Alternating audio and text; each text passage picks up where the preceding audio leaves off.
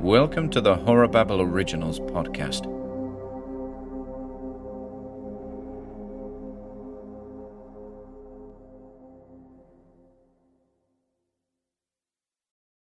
Henry's Hoard by Gary Gordon.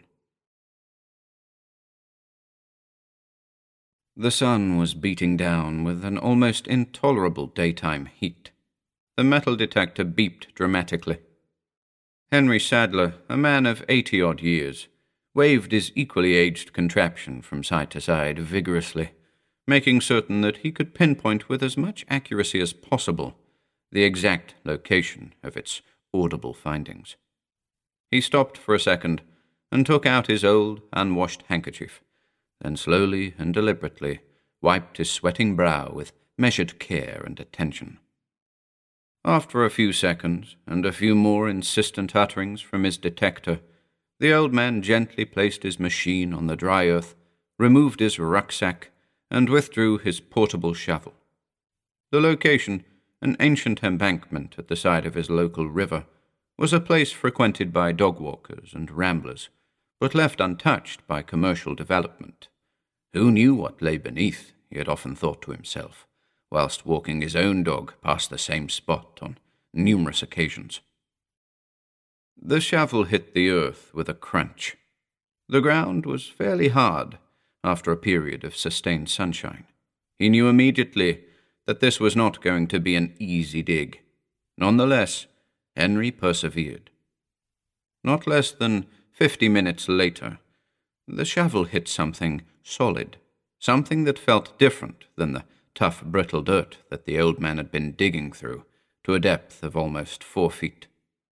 He threw down his shovel and excitedly began to claw away dirt from the area immediately above and around the object.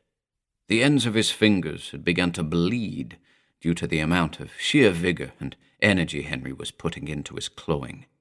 He felt no pain, just a surge of adrenaline and extreme anticipation of what this thing was just a few seconds later, revealed it to be the lid of an ancient wooden chest, probably constructed of oak. After further use of his old shovel and yet more clawing, scratching, and manipulation, he finally hauled the small chest to the surface. It was approximately the size of an average picnic basket, and rather heavy, although the old man, even in his eighties, was still very fit and more than capable of dragging the chest up and onto the exposed river bank. After he had removed what dirt and debris he could, he began to slowly force open the lid with his shovel. For some reason, time seemed to have been kind to the chest, and it appeared to be in exceptional condition for something that must have been buried many centuries ago. Henry continued twisting and pushing with his shovel. There appeared to be no locking device on the chest that he could find, just a fine gap at the base of the lid. Eventually, there was a quiet and yet unnerving whoosh of air as the lid gave way and jerked loose. Almost simultaneously, Henry thought he felt something move along his arm and brush his shoulder. He shrugged it off as a slight breeze, or maybe it was his nerves playing tricks on him. His heart pounded and his pulse raced at the thought of what may be waiting for him inside. Spotting a passer-by, Henry sought assistance in carting the find back to his humble abode down the road. There was no way he could have moved the chest by himself.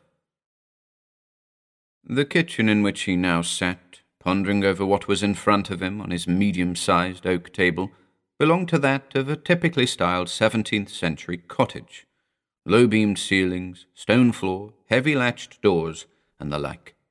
He mused over his findings, laid out neatly across the surface of the table. 125 gold coins, 272 silver coins, 24 bronze coins, 9 items of jewelry in gold, 18 silver spoons, 1 silver tigress, probably used as a handle for a vessel of some kind, 3 silver bowls, and a small dish. He would be contacting the local museum soon, but for now he wanted to spend a bit of time with the hoard himself. Just him and a nice cup of Earl Grey tea. Henry dragged his aching body up from his chair This dig had taken its toll on his aging bones. He felt young at heart, but he knew his body wasn't feeling the same. Suddenly, Henry felt that same strange, soft breeze as before, earlier at the dig. It felt like the back of someone's fingers softly moving down the back of his shoulder, but only for a second or two, long enough for the old man to be startled by it. Nonetheless, he continued toward the sink. It was an old basin, littered with unremovable stains from centuries of use. He placed the kettle carefully underneath the modern mixer tap, filled it with just the right amount of water, and placed it gently on the gas stove. Returning to the table, he flicked through some of the gold coins. He tossed a couple in the air and played his own impromptu game of heads and tails. Just a few short minutes later, the kettle whistled. Then, as Henry was making his way across the kitchen, once again he felt that same recurring sensation down the back of his arm. But this time it was different. This time it was more than just nerves. Turning around quickly, his body jumped and jerked with instant shock. The tremors of his old body continued as Henry's brain attempted to comprehend what his eyes were now seeing. The life sized image of a pale, tall, and almost transparent Roman soldier was standing before him, sword by his side, and dressed in what seemed to be a complete set of armor. Hmm, Henry chortled to himself nervously. Must be that sandwich I ate this morning. Refusing to accept his vision, he simply turned back around and continued slowly toward the steaming kettle. Unfathomably, the kettle suddenly began to rise by itself slowly from the gas hob and hovered above Henry's bemused head as he stared up, mesmerized by its movement. Unable to comprehend the situation, he had little time to think about what happened next. The kettle tilted over and poured a generous stream of boiling, hissing water directly onto his upturned face. Screaming out in pain, Henry spun around just as the kettle fell to the floor with a loud clatter. The old man, momentarily blinded by the hot liquid, rubbed his eyes frantically. Surprisingly, he quickly regained his eyesight and noticed that the two gold coins that he had been tossing were now hovering in the air between himself and the Roman apparition. Henry, still in pain from the scalding water, had now decided that the Roman spirit must have returned to protect the precious hoard. He could offer to himself no other rational explanation for his vision.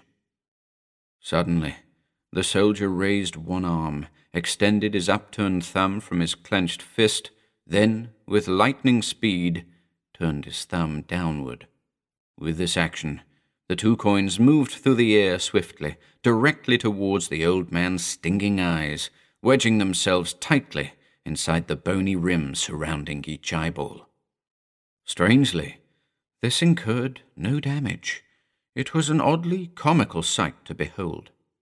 The old man clawed at the coins that he had earlier been so fascinated by. He couldn't dislodge them. He waved his arms around frantically in front of him, suddenly aware of the Roman phantom's presence moving closer to him. At this point, the soldier lifted his menacing, ghostly sword and swung hard with purpose, decapitating Henry's tormented head, which then flew into the air and landed with a dull, heavy thud on the table, rolling across its length like a bowling ball, and then settling, somewhat peculiarly, in an upright position, directly in front of the coins he had earlier been admiring. Moments later, Henry regained what he felt to be a state of living consciousness. He had no memory of the events that had just occurred. All he could see was blackness. He had no sense of a body or any other sensation for that matter. All he felt was confusion and an intolerable inner terror of what was happening to him. Then a thin, sharp, bright white light began to appear a few inches in front of what he perceived to be his field of view. Next, a slim, dark metallic object thrust its way into the light and jostled with the small opening that had formed before him. There was a small whoosh of air which whistled around the black space as Henry suddenly found his new essence of consciousness exiting through the crevice and out into sunlight before moving up and across the shoulder of a man of about eighty odd years, standing with a dirty shovel in hand upon a river bank on the hot, parched earth.